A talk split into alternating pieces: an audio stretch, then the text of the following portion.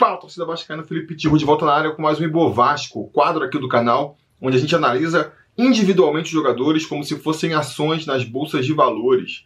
E se fosse realmente uma bolsa de valores, o Vasco ia ter tido uma bela de uma queda nessa rodada, porque foi uma atuação muito decepcionante contra o Fluminense, não é mesmo? A gente aqui trata, a nossa avaliação é sempre baseada na expectativa que a gente coloca é, em cima dos jogadores, né? O que a gente espera que eles possam fazer pelo que eles fizeram nas rodadas anteriores. E o time do Vasco foi todo muito mal, então esperem aí uma queda muito grande é, nessa análise individual, né? Aqui no Ibo Vasco. Mas antes de fazer essa análise, antes de entrar aí em um por um nos jogadores que atuaram contra o Fluminense, a gente precisa fazer também aqui, né, a atualização é, semanal da rodada do Gato Mestre, né? Do, do, pessoal aí, dos conselheiros, apoiadores do canal, que além de dar essa força aí para a gente seguir o nosso trabalho, também participam dessa brincadeira aí, que é tentar adivinhar qual vai ser o resultado do Vasco, quem vai fazer os gols. E com uma novidade essa semana, o Gabriel Melo, ele realmente aí disparou uh, no, na tabela do, do Troféu Gato Mestre, né? Ele que não tinha pontuado nada, é um apoiador mais recente do canal mas, cara, ele abriu mão do ramonismo e abraçou o pragmatismo, e isso tem dado muitos frutos para ele, porque ele não só é, apostou né, numa decisão por, por pênalti no jogo contra o Goiás, né? Um, foi a maioria apostou ali que o Vasco ia decidir a classificação ainda no tempo normal. Ele não apostou ali que ia ser 2 a 1 e contra o Fluminense apostou também que o Fluminense ia vencer, né? Teve um sonho lá premonitório e, e descobriu, anteveu que o Fluminense ia vencer o Vasco. E com isso ele ganhou três pontos na quarta-feira, três pontos no sábado, somando seis pontos e ó, subindo pra caramba na tabela aí, ó. Já tá ameaçando o Anderson Cunha, nosso líder desde o início aí da temporada, com sete pontos. Agora o Gabriel Melo chega ali em segundo, ultrapassa o Léo Turtin, que tinha quatro pontos, né? Tem quatro pontos e vai se colocar ali em segundo lugar com seis pontos. A briga tá boa, a briga tá aberta. Quem será que vai levar o troféu Gato Mestre, o prêmio de conselheiro Gato Mestre da temporada? Você também pode entrar nessa briga, você sabe, né? É só apoiar a gente aqui, seja lá no apoia.se barra sobre Vasco, seja se tornando um membro aqui no YouTube e dá o seu palpite aí, quanto vai ser o placar, quem vai ser o artilheiro em cada preleção sobre Vasco, você já vai estar concorrendo. Bom, isso posto, vamos então falar aí dos jogadores, né, fazer nossa análise individual do Ibo Vasco, começando com o Fernando Miguel, que foi do céu ao inferno, né? Impressionante, jogador, ele foi ali é, fundamental para a classificação do Vasco na quarta-feira, não só pelas defesas que fez é, durante as cobranças de pênalti, mas fez defesas importantes também é, no tempo normal, né? E contra o Fluminense foi um desastre foi um desastre. Não pelo primeiro gol, acho que ele nem teve culpa no primeiro gol, mas na sequência ele já teve uma falha bem bizonha ali, né? Que tentou sair jogando, sair jogando não, mas sair para interceptar a bola no cruzamento é um dos grandes pontos fracos do Fernando Miguel, né? Essa saída do gol em cruzamentos e quase entrega a paçoca ali. Felizmente depois ele mesmo conseguiu ali se recuperar e fazer a defesa. Não chegou a fazer nenhuma outra grande defesa de destaque na partida toda, essa aqui é a grande verdade, né? E no finalzinho lá, para mim vai falhar absurdamente no segundo gol uh, do Fluminense. Ah, foi um chute muito forte do, do, do Fred? Foi um chute muito forte. Mas foi bem de longe, né? Foi bem de longe e foi em cima do Fernando Miguel. Você vê de longe, parece que a bola até fura a mão do Fernando Miguel. Então, assim, o goleiro tem que estar atento. Até entendo ali, ele comentou que foi pego meio de surpresa, né? Porque realmente o Fred, ele recebe a bola ali longe da, da área ainda e com, com o campo aberto para ele avançar. Foi num contra-ataque, ele não tinha ninguém marcando ele. É, o natural que você espera é que ele avançasse um pouco mais com a bola para chegar um pouco, um pouco mais perto do gol para fazer a finalização. Mas o Fred, talvez até já sabendo que as suas condições físicas já não permitem é, muito, né? Ele, cara, no que ele pegou a bola, ele falou: não vou ficar aqui segurando ela, não, já vou mandar o petardo daqui logo. E pegou o, o Fernando Miguel de surpresa, né? O Fernando Miguel ele tem que estar atento para essas coisas que não comentei.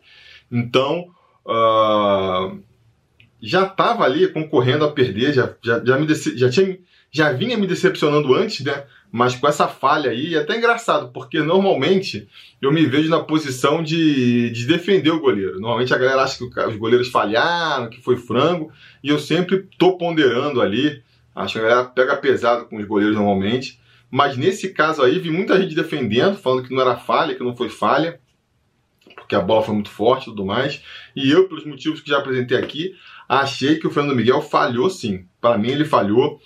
É, foi decepcionante, então vai perder aqui, vai cair na, na cotação de Bovasco, estava com 650 pontos, vai para 600 pontos agora. Mesma coisa vale para o Pikachu, nosso lateral direito, que fez mais uma partida ruim, né? É, então, acho que a galera tá pegando um pouco pesado com ele também, tá? Vou fazer aqui uma defesa do Pikachu, que é algo que eu tenho feito desde sábado, porque eu acho que, assim, existem justificativas para pelo mau futebol apresentado pelo Pikachu. Ele tá voltando aí de uma contusão, né? Uma contusão muscular. A gente não sabe exatamente ali é, quão bom fisicamente ele tá, se ele tá 100% fisicamente já. Tem que recuperar um certo ritmo de jogo também, né?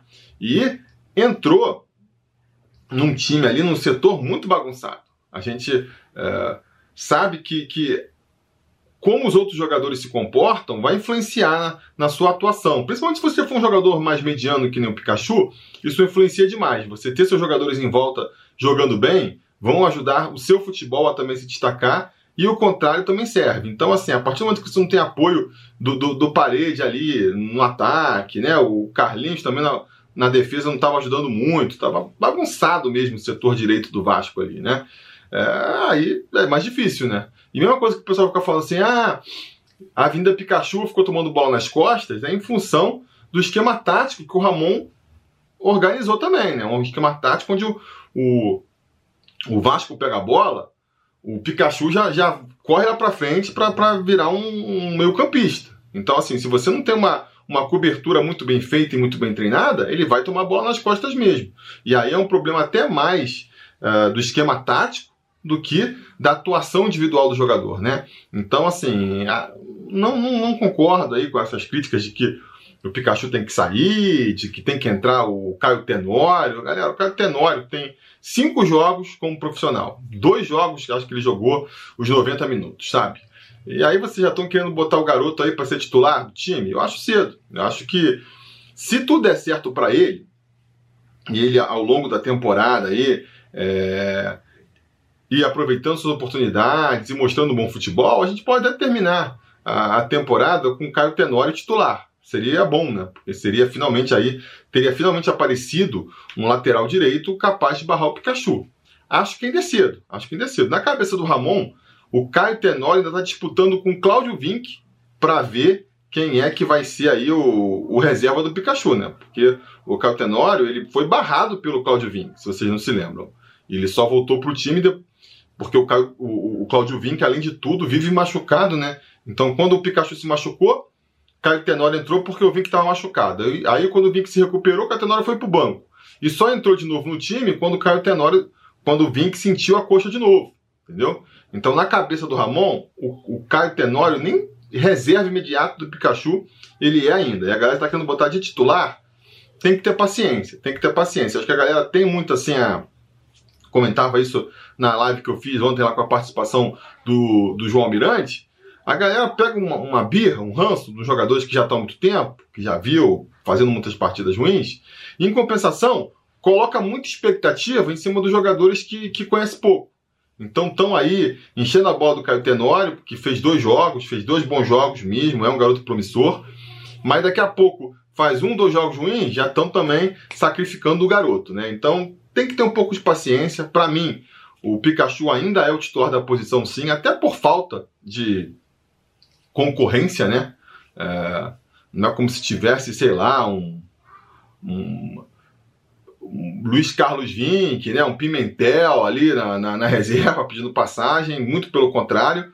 Então, assim, é, é, é, o Pikachu que a gente tem. Temos que torcer para o Pikachu recuperar logo a forma dele e voltar a ser um jogador consistente aí no Vasco, porque ainda por cima as características dele, né, o esquema tático do Ramon, ele foi montado para se beneficiar das qualidades do Pikachu, das características do Pikachu Então, o quanto mais rápido ele voltar e apresentar uma boa uh, forma física, melhor, né? Mas ontem foi, acho que não foi tão ruim quanto o Goiás. Quanto o Goiás ele realmente estava destoando ali.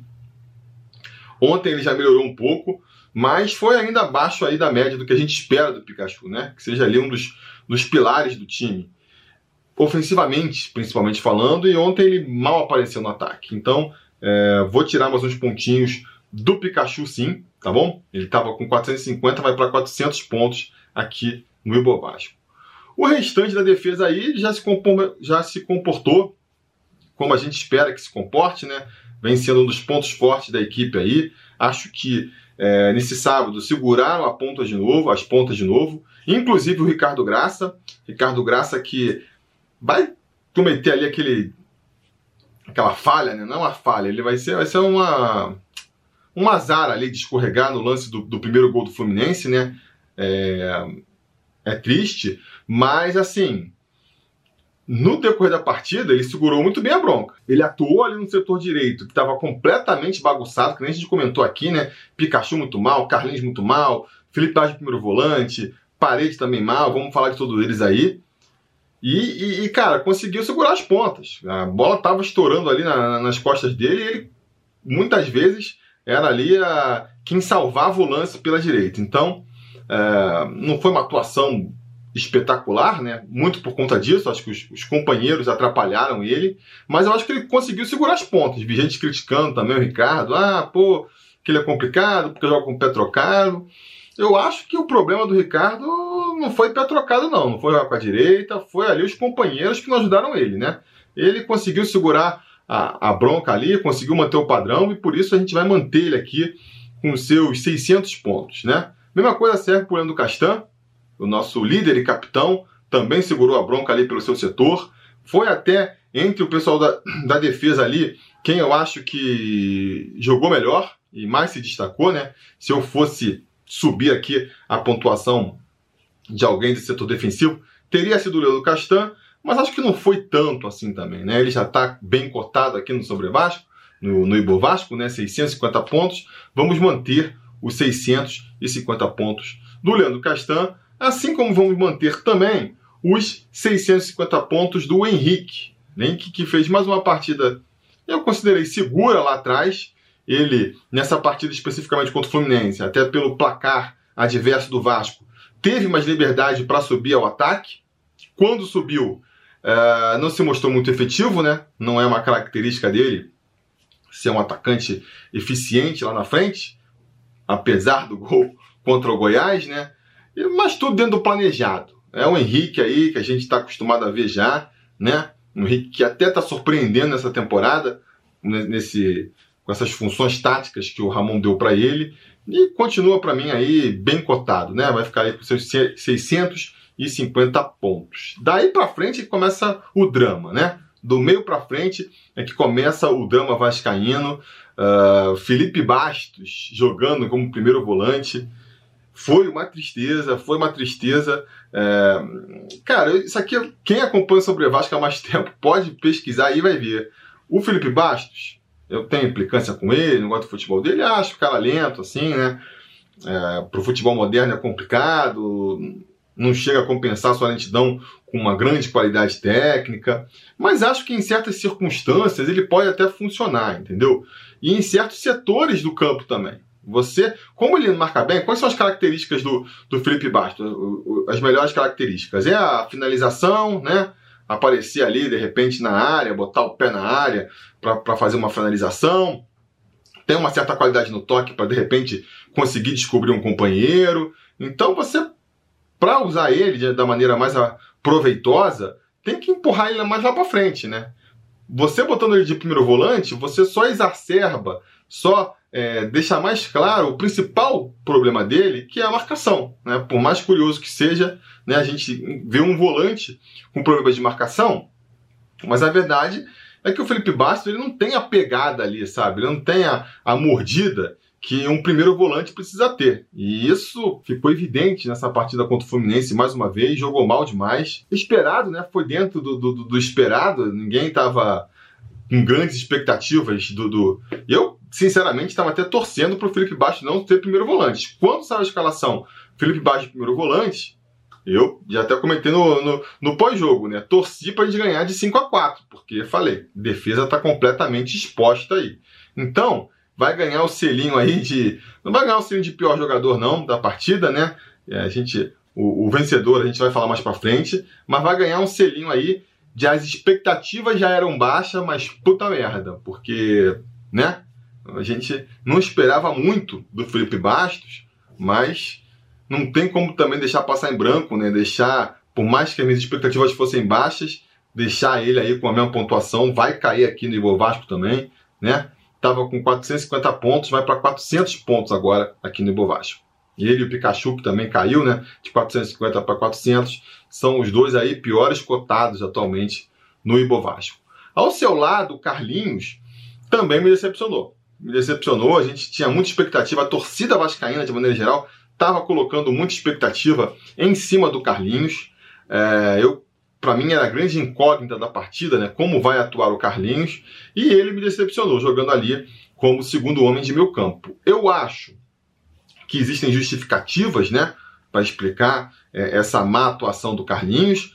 Ele estava num setor completamente bagunçado, né? Da mesma maneira que eu falei que a má atuação do Carlinhos atrapalhou a atuação do Pikachu, dá para falar que a má atuação do Pikachu atrapalhou a atuação do Carlinhos. Todo mundo ali naquele setor, um atrapalhou o outro.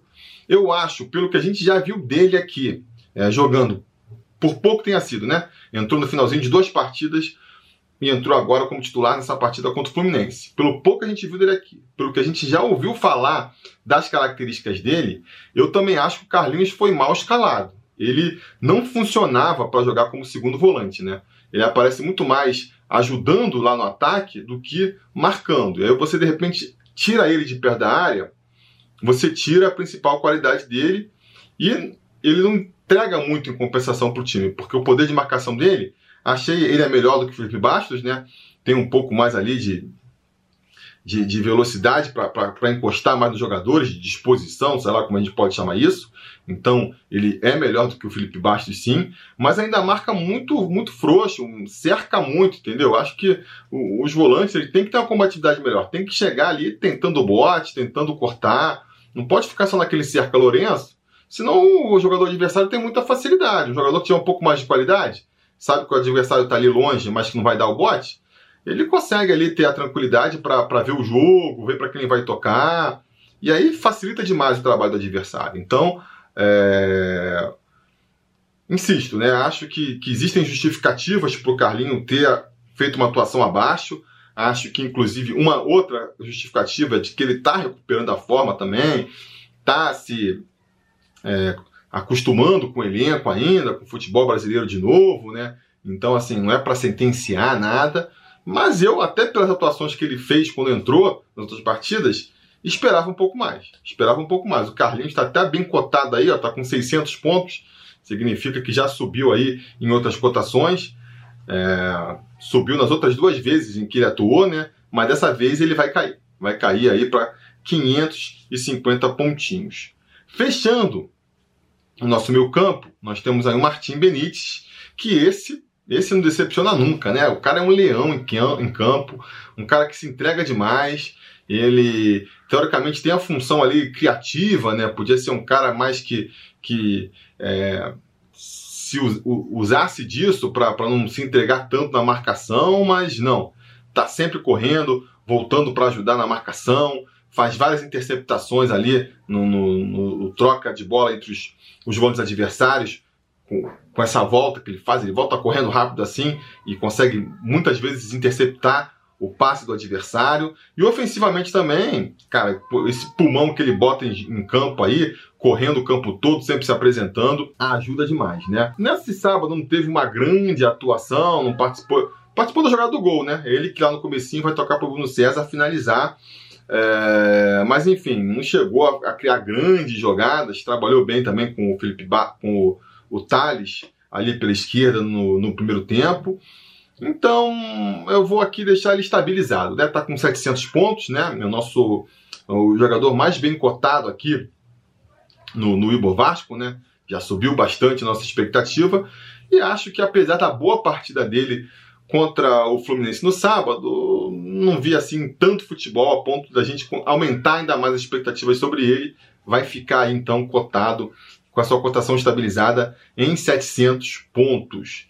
Pela direita, aí entrando no ataque já, a gente vai falar aí de Guilherme Parede. O Guilherme Parede, esse também me decepcionou, né? Esse, ele já estou esperando menos dele do que do Carlinhos, ainda boto alguma certa fé no Carlinhos. No Parede, eu já estou começando a ficar um pouco decepcionado, porque ele já, já entrou algumas vezes, né? Nesse, nesse time do Vasco aí, já teve algumas participações, no, no time do Vasco e, e, não engrena, né? Ele já atuou cinco vezes pelo Vasco aí, né? Foi a primeira vez como titular, mas já entrou é, durante as partidas em outras, quatro, em outras quatro situações, e em nenhuma dessas quatro situações ele chegou a, a apresentar um grande futebol. Quanto o Goiás, ele apresentou um futebol um pouco melhor, né? Já me, me agradou um pouco mais, mas do mesmo jeito que eu tô aqui é, colocando aqui um pouco da, da, da má atuação atribuindo um pouco da má atuação de todo mundo no setor direito à, a falta de ajuda né, do, dos companheiros. Então, eu posso, de novo, falar aqui também a má atuação do, do, Paredes contra o Fluminense? Se deve um pouco à má atuação do Carlinhos, à má atuação do Pikachu, tem um pouco disso, mas eu acho que se bobear também contra o contra o Goiás, quando ele pareceu um pouco melhor, é, pode ter sido em função ali da, do, dos, dos, companheiros dele que estavam numa boa fase ajudando ele. Enfim, é, é um jogador que eu já estou começando a, achar que, que não vai ajudar, porque não marca direito, né? A gente pensa ali, não é super habilidoso, não é um atacante habilidoso que nem é o Thales, que nem é o Vinícius, capaz de criar grandes jogadas lá na frente, né? É veloz, mas também não é tudo isso. Não é aquele cara que tem um motorzinho ligado, que nem era o Rossi no ano passado, por exemplo. Nem tem também a característica do Rossi ou do Marrone, de ser um cara que recompõe bem e, e se mata lá atrás para ajudar a defesa, que poderia ser uma qualidade interessante. É, assim, não vejo, pelo pouco que vi, vou dar para ele o benefício que eu dei para Carlinhos também, né? Ele tem que se readequar ao time ainda, vinha muito tempo sem jogar, então, assim, pode ser que melhore ao longo da temporada e a gente vai ficar torcendo para isso. Mas pelo que a gente viu até agora, pelo que eu vi até agora do Parede, eu sinceramente não sei o que esperar dele, cara. Minha expectativa para cima dele está bem baixa. Então, vou aqui baixar um pouco a nota dele de novo. Ele vai para 500 pontos, tá? Com 550 vai cair aí para 500 pontos. Do outro lado, a gente teve ali o Thales, que, pô, para mim, fez uma excelente atuação, né? E o melhor, ele vem melhorando de atuação a cada partida, vinha numa crescente muito boa. Vai ter aí essa, essa melhoria, né? essa curva meio que interrompida em função da expulsão, vai desfalcar é, o time contra o Santos. Mas isso, de repente, até ajuda, né? Um descanso ali para ele. Muita gente estava reclamando ali de que ele estava com pouca força física, parecia meio cansado de repente um descanso aí no meio da semana, né, ajude ele até a se recuperar e voltar mais forte ainda para a partida contra o Atlético Paranaense. O fato é que para mim ele foi o destaque positivo da equipe. Então, ó, vou subir aqui a cotação do Thales mais uma vez, tá numa curvinha ascendente e vou também dar ali o selinho de melhor jogador da partida. Já peguei bastante no pé dele, já recebi alguns selos aí de pior da partida. Dessa vez vai receber o de melhor, porque para mim foi o principal destaque ofensivo do, do Vasco. Alguém criou mais do que o Thales no ataque nessa partida aí, nesse clássico? Eu não vi. Eu não vi, não lembro de ninguém conseguindo as chances no primeiro tempo, principalmente. Ele ali com o Benítez estava fazendo uma duplinha interessante, criando bastante jogadas. É, no segundo tempo ficou mais isolado, porque o Benítez foi para a direita, mas foi também o principal ponto de desafogo do Vasco. O Vasco toda hora, né? tentava acionar o Thales ali para ver se ele conseguia criar uma jogada sozinho no meio de três zagueiros. Os zagueiros do Fluminense estavam descendo a bordoada no garoto, juizão, deixando correr solto, né? Aí depois no final da partida, ele se enfesou e, e fez errado. Não estou querendo defender aqui o, o, o Thales, não, mas dá para entender também, né? Cabeça esquenta, ele meio que revidou ali e acabou sendo expulso. Não acho que isso diminui aí a, a, a, bela atuação do Thales, que vai fazer o gol também, né? vai ser premiado aí com o gol uh, na bola lá que o, o, o, Bruno César bate, né? E no rebote o Thales estava bem posicionado para empurrar para o fundo das redes. E vamos ver, lamento que ele não vai poder jogar contra, contra o Santos, poderia ser uma válvula de escape importante, né? Principalmente porque a gente não vai ter o Vinícius ainda. Uh, mas fico na expectativa aí, para quando voltar, uh, quando ele voltar aí contra o Atlético Paranaense no final de semana, né? Ele siga nessa, nessa crescente e volte a ser o que a gente espera dele, que é assim, um dos pontos de desequilíbrio do time. Estou botando muita fé que ele e o Benítez ali pela esquerda ainda vão trazer muitas alegrias para a torcida do Vascão. Então tá aí o craque do, do jogo, né? O Thales subindo aí também a sua cotação de 500 para 550. O Germancano, né, fechando aqui os nossos 11 titulares, teve mais uma atuação discreta, discretíssima, mas também não por culpa dele. A bola chega muito pouco lá na frente. Ramon tem que ver como resolver isso aí, porque a bola tá chegando muito pouco lá na frente, aí fica difícil, né? Fica difícil. Ele precisa de umas duas, três chances. Mas se ele não tem nem isso, como é que ele vai fazer um gol? Como é que ele vai fazer um gol? A gente vai ter no primeiro tempo aquela bola que ele tenta escorar, né? Ajeitar assim, meio que matar já finalizando, mas que saiu fraca e o goleiro do Fluminense defendeu é, com tranquilidade. E foi meio que isso, né? Não conseguiu mais ter nenhuma vez a bola. O time do Fluminense sobre neutralizar bastante o ataque do Vasco, a bola não chegou lá na frente. Quando talvez pudesse começar a chegar, que o Ramon soltou um pouco mais o time, aí ele foi substituído pelo Ribamar e não pôde apresentar. Então, assim, vai ficar com a cotação estabilizada em 550 pontos, porque nem tem como avaliar né, o Cano. A gente espera do Cano o quê? Que ele finalize as bolas que chegam para ele. Se as bolas não chegam para ele, não tem como analisar. Mais uma vez, já usei essa justificativa outras vezes, porque não é dessa partida que a bola está chegando pouco. É um problema crônico desse time do Vasco. Vamos ver como é que o Ramon vai resolver para as próximas partidas. Falando dos jogadores que entraram no decorrer da partida, começando com o Juninho, que entrou aí no intervalo, né? O Juninho que eu esperava até, achava até que ele fosse demorar mais para ter é, oportunidades, porque passou por um processo de renovação complicado, né? Foi afastado do time, e quando isso acontece, normalmente, mesmo quando tudo dá certo e a renovação acontece, os jogadores que passam por esse embrólio ali costumam pegar uma geladeirinha para né, não servir de incentivo para outros jogadores.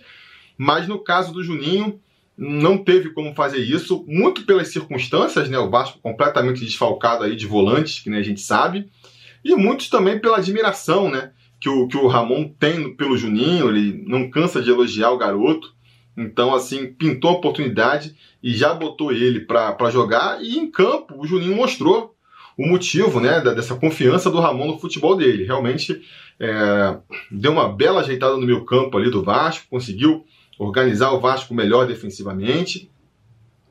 E tem aí essa, é, é, essa ousadia, essa qualidade de partir com a bola para cima, né? quebrar as defesas adversárias. Falta um pouco isso no Vasco. Eu acho que o Vasco, para melhorar ofensivamente e fazer essa bola chegar lá no, no, no cano que a gente estava comentando, precisa de talentos individuais, de jogadores que, que consigam, com um drible, com um passe diferenciado, quebrar as linhas adversárias, porque o esquema tático ele vai só até a página 2. O Ramon ali ele pode arrumar um esquema tático que, que melhore a, a potencialidade dos seus jogadores, que faça o time ser mais coeso, mas vai chegar uma hora, principalmente lá na frente, que vai ser o talento individual que vai contribuir, né? Porque se você tá com o time bem armado taticamente, ofensivamente falando, mas o seu adversário também está bem armado defensivamente, fica difícil. Não, só no toque de bola aqui mais, é, mais seguro você não vai chegar no gol adversário. Então você precisa de um talento. E acho que o Juninho ele pode ser uma das fontes de talento aí desse time do Vasco, né? Fez uma boa partida, se a gente levar em consideração então que foi aí a primeira partida dele na Série A, né? Ele vem sendo até bem, bem aproveitado nessa temporada. Acho que esse foi o 12 jogo dele na temporada, mas estava entrando ali mais no, no, no Campeonato Carioca, né? Quando o time jogou com, com, com reservas e tudo mais. Então, assim, agora foi um teste mais para valer e ele saiu muito bem, né? Então, vai subir aqui na cotação, tá com 500 pontos, que é a pontuação é, inicial de todo mundo, vai subir para 550 pontos. Depois, lá mais para o meio, para o final, com os 30 minutos do segundo tempo, vão entrar o Bruno César e o Gabriel Peck, né? No lugar do Parede, desculpa, é, no lugar do, do Felipe Bastos e do Carlinhos, né? O Parede já tinha saído para a entrada justamente do Juninho. E aí o Ramon botou o time para frente para tentar buscar ali um empate, né? É... Gostei do Bruno César, começar falando pelo Bruno César. Acho que ele fez o que se espera dele, né? Que é tentar trazer um pouco mais de qualidade no passe ali no meio campo, né? É... Uma finalização também mais qualificada. É... é que nem eu já falei em outra, outros vídeos e vou repetir aqui. Eu acho o seguinte, que eu estava falando do Felipe Bastos, né? Eu acho que o Felipe Bastos não serve para ser um primeiro volante, porque ele não tem esse poder de marcação que a gente pede no primeiro volante. E quando você começa, por conta disso, a empurrar ele mais para frente no meu campo, aí começam a aparecer outros jogadores que vão ser mais interessantes. Se você vai empurrar o Felipe lá para frente, para ele começar a acionar o ataque, para ele começar a ser uma possibilidade de finalização, talvez tenham jogadores mais interessantes. Eu acho que o Bruno César é, é, é esse jogador, sabe?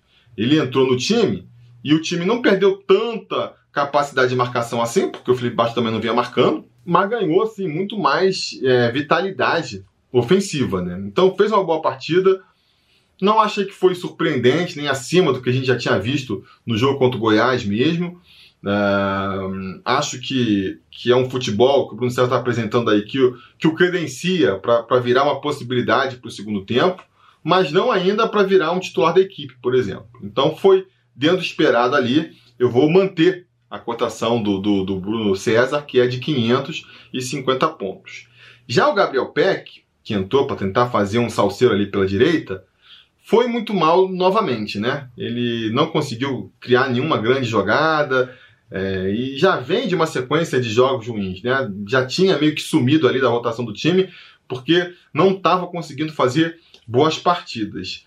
Eu acho, a galera tem muita confiança no PEC aí, o pessoal que acompanha a base, eu também não tenho por que não ter ainda, mas as, talvez ele esteja realmente meio, meio verde para começar a ter chance no time profissional, né? Talvez ele tenha que, que voltar um pouco ali para nem digo necessariamente para os júniores, né? Pode, até porque acho que os júniores não estão treinando ainda, mas pode ficar no elenco mesmo do time, né? Uh, mas tem que perder aí a, a vaga, né? perder a, a vez para outros jogadores que talvez mereçam mais chance do que atualmente. Estou falando, por exemplo, do Lucas Santos ou do João Pedro, que subiu recentemente da base também. Acho que está valendo, primeiro, dar mais chance para esses garotos do que ficar insistindo com o Peck, que, repito, pode ser um bom jogador ainda, né? Mas de repente precisa aí de uma maturidade melhor, ganhar mais força física, se for o caso, ou entender melhor o jogo mesmo.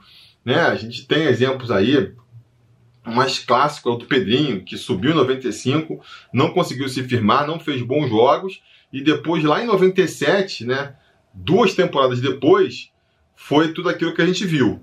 Então pode ser o caso do, do, do, do Peck, né? E ficar insistindo com ele talvez não valha a pena. Vai queimar o jogador com a torcida e não vai trazer nada de muito positivo para o time também. Então, é, vou baixar aqui a cotação do Gabriel Peck. Estava com 500 pontos, né? Porque não tinha sido analisado ainda aqui no Ibovasco. Vai cair para 450 pontos. Finalmente, vamos falar do Ribamar, que entrou ali no, no finalzinho da partida. Acho que uns já tinha passado dos 30, né? Acho que entre os 35 e os 40 minutos do segundo tempo, o Ramon tira é, o cano para botar o Ribamar, talvez tentando trazer uma mobilidade maior para o ataque, mas a verdade é que o Ribamar mal tocou na bola, né? mal conseguiu aparecer na foto ali, é, até porque logo em, na sequência vai, vai acontecer a expulsão do Thales e ali o jogo meio que se define. Então, é, vou manter ele estabilizado. Aí, Ribamar não dá para avaliar, que nem não consegui avaliar o Cano, também não consegui avaliar o Ribamar, vou deixar ele estabilizado com seus 500 pontos. Finalmente, vamos falar então do Ramon, o técnico, né? Que para mim foi a grande decepção da rodada, do jogo, né? Eu vou até adiantar aqui, o Ramon, ele vai cair na cotação, vai cair de 550 para 500 pontos e vai receber o selinho aí de pior da partida, porque eu acho que muito é, dos problemas que a gente viu em campo é, vieram por conta de decisões equivocadas do Ramon. Né? A principal delas, botar, escalar o Felipe Bastos como, como primeiro volante. Pô, qualquer um que acompanha um pouco mais a carreira do Felipe Bastos, e nós vascaínos, infelizmente, né, acompanhamos uma grande parte, sabe que não dá para botar o, o, o Bastos de primeiro volante. E aí você, com o Bastos de primeiro volante, você ainda me, me arruma de jogar com três atacantes do mesmo jeito, em vez de tentar ali compensar é, uma eventual fragilidade defensiva do Felipe Bastos com mais um, um jogador ali no meio, para fechar mais ali o meio. Não, vamos insistir com ataque.